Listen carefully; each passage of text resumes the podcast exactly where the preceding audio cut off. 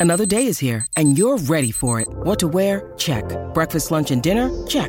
Planning for what's next and how to save for it? That's where Bank of America can help. For your financial to-dos, Bank of America has experts ready to help get you closer to your goals.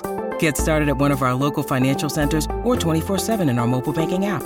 Find a location near you at bankofamerica.com slash talk to us. What would you like the power to do? Mobile banking requires downloading the app and is only available for select devices. Message and data rates may apply. Bank of America and a member FDIC. Hello and welcome to another episode of Something Rhymes with Purple. Now, this is a podcast all about words and language. And traditionally, I would be sitting, well, I am sitting still in my little cubbyhole in Oxford, and Gyles would be in his dungeon or his basement in uh, London, and we would be talking to each other on Zoom. And it's a tiny bit different today, Gyles, because I can pretty much just see your nose, and you don't look to be at home. Where on earth are you? I'll tell you what I am. I've tried to move the camera a bit away so you can see what I am. I'm in a London black cab taxi.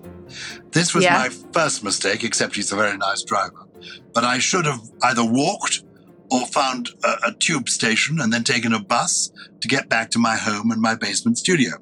But I've had rather a long day and I've got two suitcases with me.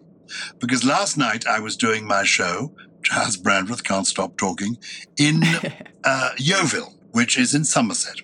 And to get from mm. Yeovil to London, I had to take quite a slow train this morning from Yeovil, via all sorts of beautiful places, including Salisbury, to get to London. Mm. I then had to Yeah. go to, well, I won't give you too much detail, a variety of bookshops to sign copies of my new book, Elizabeth, an Intimate Portrait. And I had much excitement, particularly at Hatchard's, where I signed the books on a table where Oscar Wilde, in the 1880s, signed copies of his books. Pretty exciting. Oh, how that is exciting. Then I walked to the Grosvenor House Hotel, where I met up with Rory Stewart. Do you know who I mean by Rory Stewart? Oh, I'm a huge fan of Rory People Stewart. are. I, I have to say, I wish he had become the leader. Oh, and I think he because does as I well. just think he talked a lot of sense. Yeah. He would like to have become Prime Minister. I think he still has Yeah. ambitions.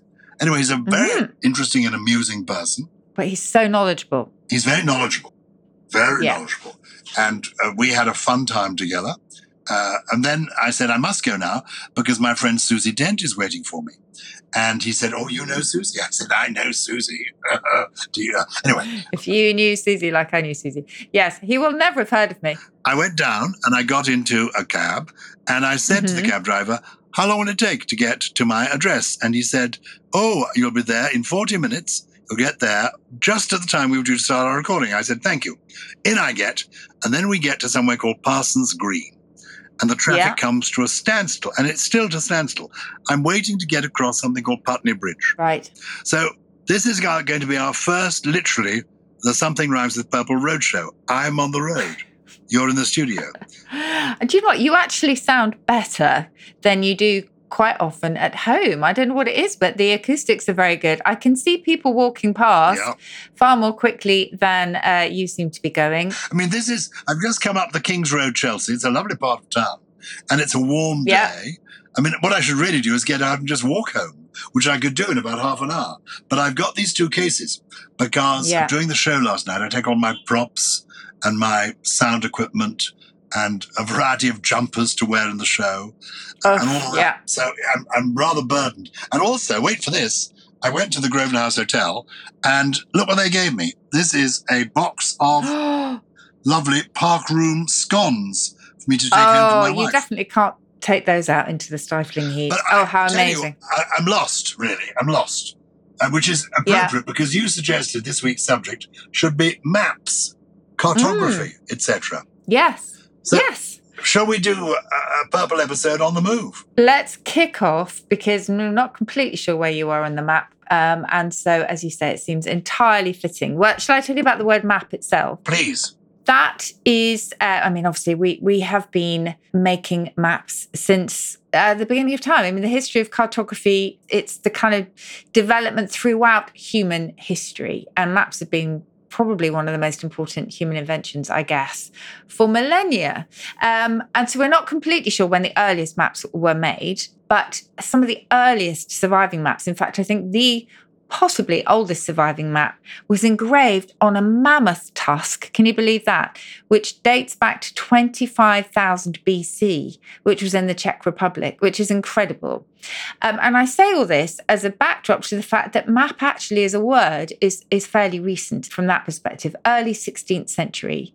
And it is from the medieval Latin mappa mundi, which means sheet of the world. And by sheet here, they mean a sort of big sheet of paper and mundi, as I say, of the world. And cartography is the writing of cards, I suppose, if you take it in its most literal uh, sense. And that card goes back to the Latin charta, which was a papyrus leaf. And as you know, I love the beginnings of these kind of things. I love the beginnings of, well, paper itself comes from papyrus, book comes from a Germanic word meaning a beech tree. You know, all of those. I just think, I think it's so wonderful that we still preserve their history in, in those words. But yeah, map surprisingly recent. The Mappa Mundi was abbreviated to map. There was a Mappa Mundi, a map of the world. But map, map as yeah, map on its own is a contraction of mappa. And that's 16th yes. century, that's around the time of Shakespeare. Exactly. And as you say, there was the, the Mappa Mundi, that was famous 13th century map of the world that's now in Hereford Cathedral, I think, and it's round, um, and it's it's quite typical of maps of the time because it's got Jerusalem at its center, that map. And, and again, you know, maps, a bit like language itself, actually, maps are wonderful preservations of how the world was viewed. And you can see how maps and language intersect there because ocean, for example, looks back to um, a Greek word that meant the sort of outer sea because they thought that the world was kind of girdled, if you like, by a very large stream almost that encircled the Earth's disk. And they thought the Mediterranean was in the middle of the Earth, so Mediterranean, middle of the Earth. So, you know, language and maps intersect here in terms of how we viewed our, our geography. When did the noun, a map, become the verb to map? Quite quickly? 1589. Ah. So not long after, actually, 1527 map as a noun, 1589 first record as map as as a verb. Did you have? I mean, I was I was obsessed with globes when I was little, and in fact, when I left Oxford University Press to join Countdown full time, the, the program that I now work on, that the parting gift was not a, a, golden handshake or a golden watch or anything. It was a beautiful globe. And it was just the loveliest present. It, and of course, atlases also were just wonderful, these physical atlases, which I'm not sure children have so much now. Did you love them? I love a globe. I was at mm. a boarding school called Bedales in Hampshire where they had in my day, and they have to this day, in the beautiful library, which was an arts and crafts building uh, created in well, 100 years ago now, they had at the end of the library, which is all beautiful oak beams, this huge uh, globe, about three foot high, on a stand. And you could stand by it and twirl it round. And it was lit from within so at night oh, time, in this library, as the light was falling outside, inside with this glowing globe. And I think when I last visited the school library, they'd kept the globe from my day, from the 1960s. So it was still the Soviet Union. Uh, countries in ah. Africa had different names from the names they have now. And I love that because, as you yeah. say, an old globe gives you the story of what the world was like once upon a time. Exactly. And what about atlases? Because I remember poring over this color atlas that I had. Uh, that just that was just one of my all-time favorite books, together with the Britannia, Britannica, not Britannia, Britannica Encyclopedia, and also Pear's Encyclopedia of Medicine. Those were those are my three you, books. Yes, you were a little bit of a reference. You were a reference book girl. That's fun. You mentioned the word Atlas there. Now, Atlas yes. is a character. And was he the character who yes. carried the globe on his shoulders. Is that why Atlas is so called? Yeah, so he was a titan or um, a giant in Greek mythology, and he was punished for taking part in a rebellion against the gods. And his punishment was to bear the weight of the world upon his shoulders. And the atlas or the collection of maps is called an atlas because the early ones were printed with an illustration of Atlas bearing the world on his back on the title page. So uh, the Atlantic Ocean also gets its name its name from Atlas. The Atlantic actually originally referred to the mountains before it referred to a sea, and we have the Atlas Mountains in Morocco. And it's I love I love the sort of idea of this. The Atlas Mountains were thought to be so high that they were imagined to be holding up the sky. Isn't that beautiful? When I was a little boy, there were in newspapers and magazines advertisements that you could send off to get a kit to turn you into Mr. Atlas. In fact, I think they were advertised Oh, by a character called Mr. Atlas who had huge biceps and was a, um, a muscular figure. And I wrote off for one of these kits, which I found the other day.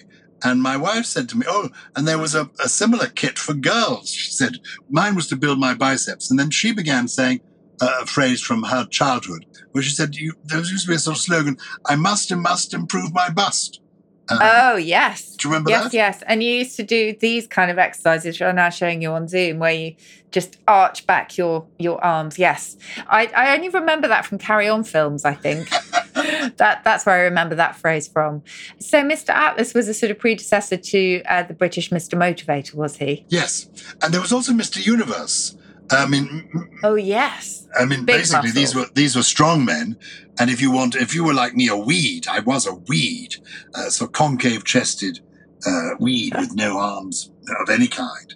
I aspired to be this gorgeous, muscular figure, but it never Have you came ever to done pass. have you ever done weights weights at all? No, I, I'm, I'm, I'm useless. I'm now reaping the whirlwind of not having done those exercises when I was young. I'd like to become an old Mr. Atlas. So Atlas gave his name to the Atlas. We have maps, we have atlases, we have the Atlas Mountains, we have the Atlantic Ocean.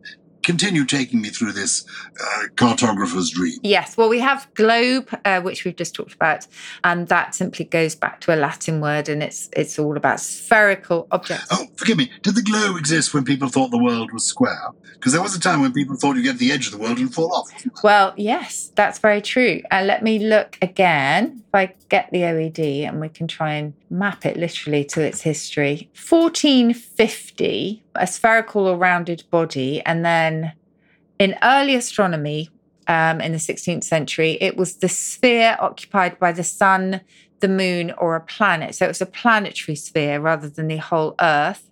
And then 1542, a spherical representation of the Earth with its map on the surface. So yeah, the globes, and you could teach actually to teach geography was known as teaching the globes, which is quite nice. Hmm. So yeah, we're looking at 16th century here. And then of course you also get the golden orb that is part of a king or queen's regalia. So yeah, so that all goes back to the Latin for a rounded object, which also obviously gives globule and that kind of thing. The uh, oldest surviving terrestrial globe is something wonderfully called the Erdapfel. So the Erdapfel, I I mean, if if you were to take that name in modern German, it means potato, but it's not related to that because potatoes hadn't yet been brought from America to Europe. So this was produced from 1490 to 1492, and it simply means the apple of the earth. And it's obviously so known because it, it was drawn on paper and then pasted on a layer of parchment around a globe. And the Americas aren't included in that, interestingly enough. So it shows a really huge Eurasian continent and then an empty ocean between Europe and um, Asia, which is quite nice. It is fascinating, isn't it? I, I wish I. I I wasn't very good at geography at school, but I can see the romance of cartography and the history of cartography. I just think it's, it's quite magical. The thing that confused me at school, but I loved, when I was a schoolboy, a film was made of the Jules Verne story around the world in 80 days. Yeah. And I never quite understood the end of the story because he arrives in back in London. He sets off Phineas Fogg from the Reform Club, and he's got to to win the bet. He's got to travel around the world in 80 days. Yeah. And he arrives back on what he thinks is the 81st day. But because he's past the equator or something, in fact, it's still the 80th day. Ah. I don't understand that. Do you understand that? Not really, but I do know that it was quite a good series with David Tennant quite recently. Um, so we could always go and, uh, and and watch that. I did actually watch the first one and then had loads of writing to do, so I missed the rest. But um, yeah, I love David Tennant. I can tell you a little bit about various words. I mean, we have topography, which is the arrangement of the physical features of an area, um, and that goes back to the Greek topos, a place. We have a toponym, which is a word named after a place. And we have utopia as well, which Sir Thomas More in 1516, he coined that word utopia because it was an imaginary island with a, you know, perfect social and political system. But the name is really telling because it implies that this place doesn't exist because he got utopia from the Greek, a Greek word, a prefix meaning not, and the topos meaning a place. So there's no place, it's nowhere. Oh. Um, So utopia is a non-existent place. So you're looking Yeah. for your utopia, and in fact, it will never exist by definition. exactly.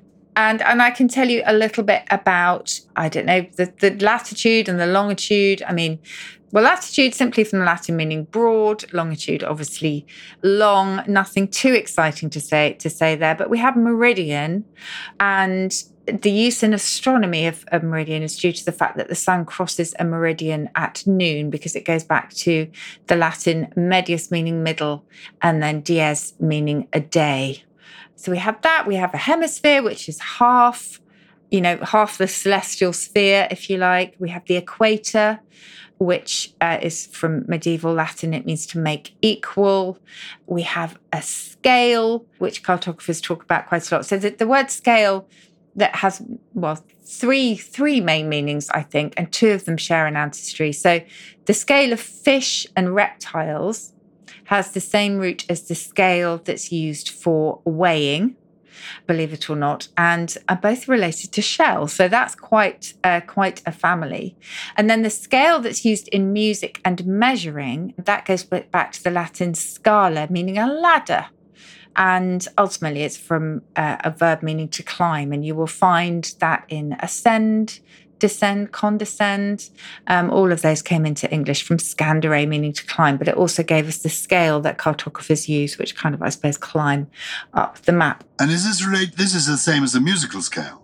Is La Exactly. Scala the opera house It must be. named? Musical scale, yeah, because it's It is a musical ascending, descending. It's all about climbing, which is quite lovely.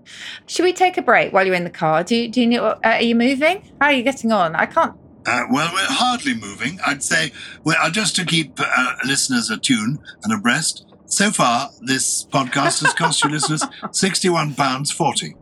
Uh, that, Wow. That's what's on the clock. But we're going to Yes. plod on, the driver and I, until we get there, because um, I'm hoping he takes cards because I haven't got that sort of cash. But let's ta- let's take a break, and I fear after the break you'll still find me where I am. Oh, by the way, I want to say this will interest you. I've been told recently that in television and radio now they're no longer saying take a break. We've we've now got no, we've got now sort of seamless listening. So the idea is if you say the word take a break, people Oh, think oh, it's going to be an ad and they avoid it. Uh, or they change to something different. So now what we have is suddenly people hear an advertisement in the middle of nothing. So if listeners in weeks to come on our podcast, you don't hear us say let's take a break, that's because the producers have decided, oh, we're into the world of seamless broadcasting now, and you just merge the program Okay. with the advertisement. But with most television programs I watch, the advertisements are better than the programs anyway. So I love the ads.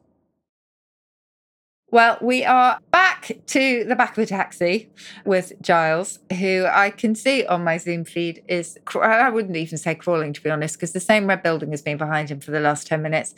And I am in somewhere much more boring. I am in a very static place in my little study. And about half an hour ago, Susie, because it would take normally only half an hour to get along the whole road, I've come from Sloane Square Yeah. along the King's Road in Chelsea in London, and I passed a part of the, the road Yeah. that's known as World's End. And when I, was, when I was a little boy living in London, I loved coming to World's End because Oh. I thought it was World's End. It was sort of the end of the world. I think it was probably named after a pub called the World's Ah, End. so that'd be which like is the in this area. Castle. It's a lovely idea. I know there's a World's End in Edinburgh, isn't it? Isn't there as well? And you've just come back from Edinburgh. But in Chelsea, it was it was a slum at some point, and I'm sure you're right. I'm sure there was a um, a pub there. But no, but maybe also, maybe it was because it was once squalid. Maybe. And Maybe. interestingly, in this part of London, there was wealth and squalor living side by Mm. side. As you know, I'm an enthusiast for Oscar Wilde, and he lived in a house not far from where I am now, in Tite Street in Chelsea. And his house, there was a house, a street of houses, a lot of artists in, lived in that street, but they were quite respectable houses, and they were quite grand houses. But literally, at the back of these houses so only one street away, was a street of poverty with people living in slum conditions uh, with their, their, their pigs and their chickens, those who were lucky enough to have a bit of livestock. So, side by side in London in Victorian times was wealth, prosperity, and dire poverty. Wow. So maybe the world's end was because, oh my goodness, this place is so grim. It's like the end of the Yeah. world. I Oh, don't know. That's very sad. Well, if people actually listening to this do know, uh, we've got a new address, haven't we, for them to write to? Uh, there is a new address. You're absolutely right. It is purplepeople at somethingrhymes.com. And we love hearing from people. We're going to do, I think, a little bonus episode um, on some of these, but I'm just going to tell you one of my all time favorite, well, two favorite etymological facts, if I may, to do with geography before we get to the correspondence. One is the word archipelago, because an archipelago is, a sort of group of islands, isn't it? But actually, originally, if you take it all the way back to its Greek roots, it means chief sea because it was actually originally used as a proper name for the Aegean Sea. And the current sense arose because the Aegean Sea has a large number of islands. So that was quite a big shift. And talking of islands, I love this fact. It's one of, you know, how I love how English often evolves by mistake. We, uh, or rather, Renaissance scholars thought that it would be nice to show the classical heritage of English by taking some of the old spellings and mixing them up and inserting some some letters which were always silent and have remained silent just to show off the Latin heritage. And island is one of them. Okay, so they took the word island, which it was spelled in various ways, but including I L A N A N D, which is quite simple. And they thought, well, no, but this goes back to the Latin insula. So we're going to stick an S in there. We may not pronounce it, but we're going to stick it in there. And so spelling and and sound, you know, that I mean, they divorced quite a long time ago, but it was part of that kind of rift. But actually, they got it wrong because actually it goes back to a Viking word, not a Latin word. And by rights, we should be talking about an eagleland, that we live on an eagleland, not an island at all. Mm. And it was just purely a mistake because they thought they knew their Latin better than anyone else. Um, so I love that. Anyway, should we go on to our correspondence? Yes, please do. But I've loved learning all about the, the world of cartography, maps, and thinking about the good old days when I aspired to be Mr. Atlas. Oh, there's so much more. And any cartographers out there will be banging their head saying, but why didn't they mention X, Y, and Z? In which case, please do write to us because I know there's a lot more we can say. It's purplepeople at somethingrhymes.com. Well, who's been in touch this week? I haven't got the correspondence with me because I'm sitting in the back of a London black yes. cab. Okay. Um, cab is short, incidentally, for cabriolet, Yes. isn't it? Uh, it's short for for taximeter cabriolet. So if you want me to unpick that a little bit, so taximeter is, I mean, obviously it's there because it actually has a a, a meter in it, and the cabriolet, it, it kind of. Got it, it, it got a little bit jumbled along the way because um, people thought it had something to do with a goat, which in Latin was C A P E R, gave us caper, for example Ah, and Capricorn. And Capricorn. And they thought that the carriage's motion of those original ones were a bit like a goat's kind of leap, which is quite nice. So um, a cabriolet was, was a light two-wheeled carriage, wasn't it, with a hood um, drawn by a horse. But that's still appropriate to me because the taximeter part, we've got up to exactly 66 pounds. and the cabriolet, we are jerking forward a little bit like uh, a, goat with whooping cough. Oh. We don't move and then we sort of jerk forward an inch or two. Who, who's been in touch? So our first note is from Joe in Geelong. Is that how you spell it? Geelong in Australia. Yes, it is. I, I remember that because I think our present king, King Charles III, when he was a teenager, uh, had to go to show, as it were, interest in the Commonwealth, a commitment to the Commonwealth. He had to go to a school in Geelong. Ah. So I feel I've known that name for many years. Okay, along with Wanganui, wasn't there in, in New Zealand? I think quite a few people of the royal family went there. Anyway, this is from Joe who says, Hi, Gyles and Susie, can you please help with something that popped uninvited into my head? I have that experience all the time. Okay, lust, lusty, lustful, lusting, luster. Wait, what? Does luster have anything to do with lust? Um, and she very sweetly says that the podcast is one of the highlights of her week. So thank you, Joe. I think I really wanted them to be connected, but I sort of knew that they weren't. But, you know, they are so similar that you're completely forgiven for wondering. So, luster, first of all, as in, you know, that silver gives off a beautiful luster. That is from a Latin word lustrare, which simply means to illuminate. So, if something is lustrous, it radiates, it is illuminating. Lust, on the other hand, is simply the German for want. So you use it quite often in German without any sense of sexual desire. So you say, Ich habe Lust auf Schokolade. I fancy some chocolate. But the fancy bit is really quite innocent. Ich habe, ich habe Lust auf Rotwein. I, I would like, a, I fancy a glass of red wine, I would like a glass of red wine, I want one. Um, but we took it and, and kind of gave it a bit of oomph and transferred it into sexual desire. So the German and the English here are quite different. But I'm sorry to disappoint you, Joe. They're not actually related at all. Uh, be wonderful if they were kissing cousins, quite literally, but they are not. And the second one, Gyles, because I know you can't see this one either, is from Colleen in New Hampshire. I mean, honestly, so global our audience. We love it. So Colleen says, I hear and read the word chuffed in British words, but I don't think there is a true American synonym. I don't think I've ever heard or read chuffed in an American work. It seems like a softer form of proud. When do you use that, that word? And again, she says lovely things about the podcast. So thank you, Colleen.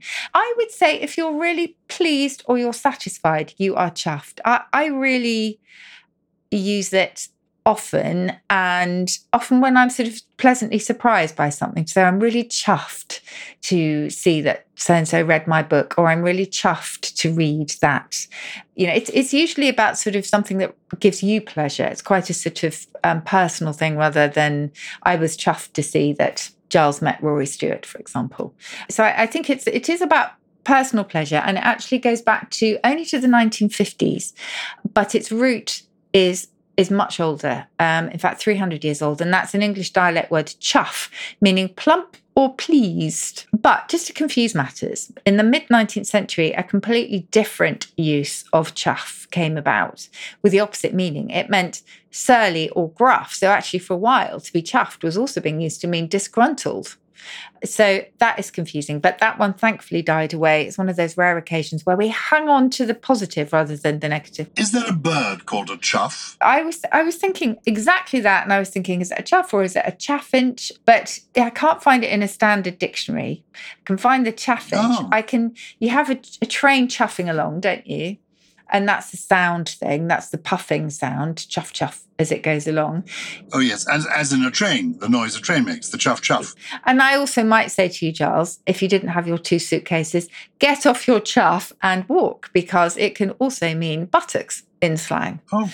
Um, but I can't find, and I'm just going to double check again, use of chuff as a bird um, because I had exactly that thought. Ah, there is. Okay, and this is embarrassing for me, not you. Um, it is spelled C H O U G H. That is the chuff. That is a black Eurasian North African bird of the crow family. Um, and it is probably imitative. So I don't know if that's imitative of the sound it makes, um, presumably. So yeah, you, you're absolutely right. And I should have known that spelling was different. So there you go, two very good questions. And I will remind you that it's now time for my trio. I want to hear your trio. And the nice thing is, feel free to let it take as long as you want because my driver is smiling. We're already up to £70.60 and he's learning so much at the same time. Can you remember a poem off by heart for us in a minute, do you reckon? Well, that's going to be the challenge. Just I'm trying to think. there may be a short one I can muster. Okay. No, well, I'll give it a go in a moment. All right. Uh, okay, so the, my three words today. Uh, the first one, I don't know if you're feeling this, Charles. The fantods. If you've got the fantods, you are just it's a kind of indescribable feeling of uneasiness. So you just can't rest.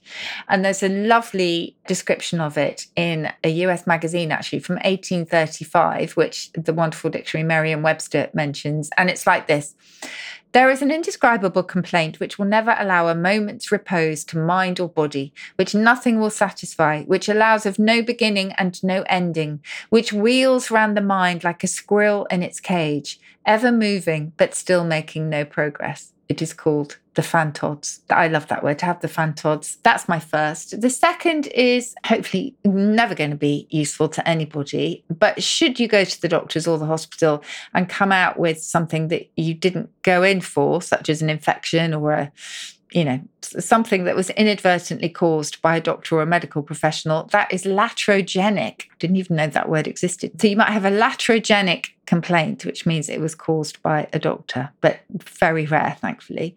And the second one is well, I tweeted the other day, it was one of those days where I may or may not have been commenting on uh, topical events, but also I was feeling that it was that kind of day for myself. I was arsling, A R S L I N G, which means shuffling backwards rather than forwards. But if you want a posher word for that, it is called retrogradation, a backward movement, a retrogradation, that kind of day. So um, those are my trio. Um, how, how are you doing with the memory? Well, I tell you, I was going to tell you today, and I will still, about my Poetry Together project. Do you know Oh, about yeah. this? Um, I talked about this You before. talked about this last year, I think. Well, it, come, it must be the same time again. Yeah. Uh, this is a project that I started a few years ago where we get older people, people in their 70s, 80s, 90s, even somebody over 100 we've had involved, and younger people uh, who are at school.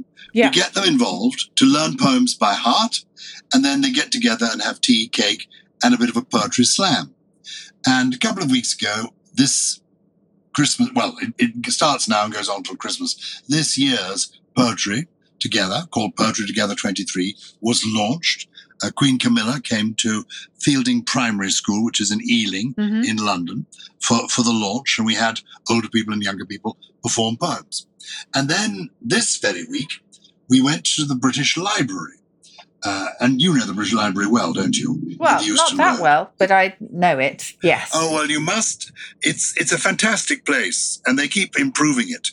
And they've just redesigned their knowledge centre there, and it's a wonderful place to be, the British Library, because you know that the British Library has literally every book ever published. Oh, I know. It's like the. Bodleian in, in Oxford. Yeah. Um, and also, they have wonderful people, like a friend of mine, Jonnie Robinson, working there, who's a kind of curator of all sorts of things relating to language. They have brilliant exhibitions there. So we had a special day there where we got again older people and younger people together over poetry. So if there are people listening who uh, have a school that they know, either that they're at or their children may be at, or their grandchildren, or they know older people who might be interested in taking part in this because they live in a care home or just are the grandparents of people, you can find out more about it by going to our website. You simply Google www.poetrytogether.com, poetrytogether.com, and find out all about it, how you can get involved. It happens all over the world. It's not just in the UK, but about 800 schools and old folks' homes in the UK are now taking part. Anyway, remember this one? It- Tell me. It's the one about the goldfish that died. Oh, no, tell me. Tell me. I had a goldfish that died. And when the children were small, our children were small. And the goldfish died, and it was actually eaten by Oscar the cat. Oscar the cat was called Oscar because he was wild. We had another one called Thornton who was wilder. Anyway, Oscar the cat ate uh, Spot the goldfish, and we couldn't have a funeral because there were no mortal remains. So we had a memorial service in the garden, and we all gathered around, and I performed a poem. Now, am I right that an ode, how would you describe an ode? ODE. Is that a, a poem that's in honor of or as a memorial to? What's the definition of an ode? It's, it's usually a form of address to a particular subject.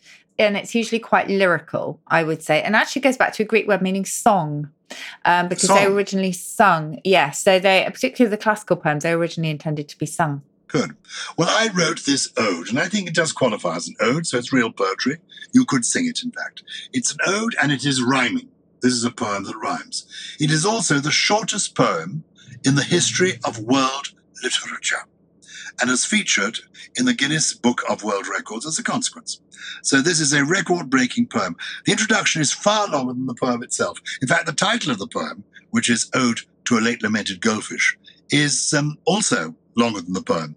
Actually, the word late, where did the word late means deceased, dead, doesn't it? As well as being oratar, late for something. When did those two words get merged? Um, Or- I don't know. While, while you tell me your poem, which I imagine is going to take 10 seconds, I will look it up. My poem won't even take 10 seconds. That's why I'm building up to it. But listeners to the Purple Podcast across the globe, pin back your legos, because I'm about to perform the shortest poem in the history of world literature, certainly the shortest one written in the English language. It's an ode to a late lamented goldfish. It rhymes, and it goes like this Oh, wet pet. Thank you. That's it. That's it. That is That's it. the poem. That's my poem for Oh, today. good grief. So, if anyone comes up with um, a poem that is just two words long, they will have ousted Yes, but mine is only seven letters. Okay, that's true. Because some people claim that the uh, long, shortest poem is a poem written, I think, in Victorian times called Fleas, F L E A S, as in the creature. And that poem simply goes like this Adam, Adam. You see? Adam, Yeah. four letters, Adam, apostrophe, A D, apostrophe, E M. So that's, yeah, but that, mine is shorter, I think. Yes, mine's seven, and that's eight. So I've beaten Adam, Adam by one letter. So I'm still maintaining it's the shortest poem ever written. That is incredible. And just to say, I've looked up late, late as in the sense of happening after the expected time is from Old English. So um, over, a, you know, well, very, very old, over a millennium old. Whereas late in sense of time um, and recently deceased is from the 15th century. So yeah, 1422 is the you know so it's it actually you will often find the late lamented and that kind of thing but yeah of a person that was alive not long ago you will find late from the 15th century Do you know, I've so enjoyed doing this podcast in the taxi. I think we might do the next one in a taxi too. But I ought to keep listeners up to date with uh, the price of this. yes We're up to seventy-seven pounds uh, on on the register. okay But I'm going to reassure the driver. I will add a, a tip to this because oh, it must horrible. be very frustrating oh, very for him very moving so slowly. yeah no it must be But he has the benefit of listening to you, Susie Dent. Thank you to you um, for making the effort to come online and thank you to everybody who's listened. It means a lot to us and do please keep following us. Um, you can also follow us on social media. And for more purple there is also the purple plus club where you can listen ad free something rhymes with purple is a sony music entertainment production. It was produced by naya dio with additional production from naomi oiku hannah newton chris skinner jen mystery and they're at the helm thankfully hooked you up from your cab it's richie and can we give a shout out what's your driver's name Oh, driver, what's your name so we can give you a shout out on the podcast? Annas. Annas. Annas. Annas the driver. Thank you to Annis. Well, I don't know how long you're going to be there, but maybe next week's podcast will might also be from the back of the cab. We'll see. I could live in a cab. This is the style.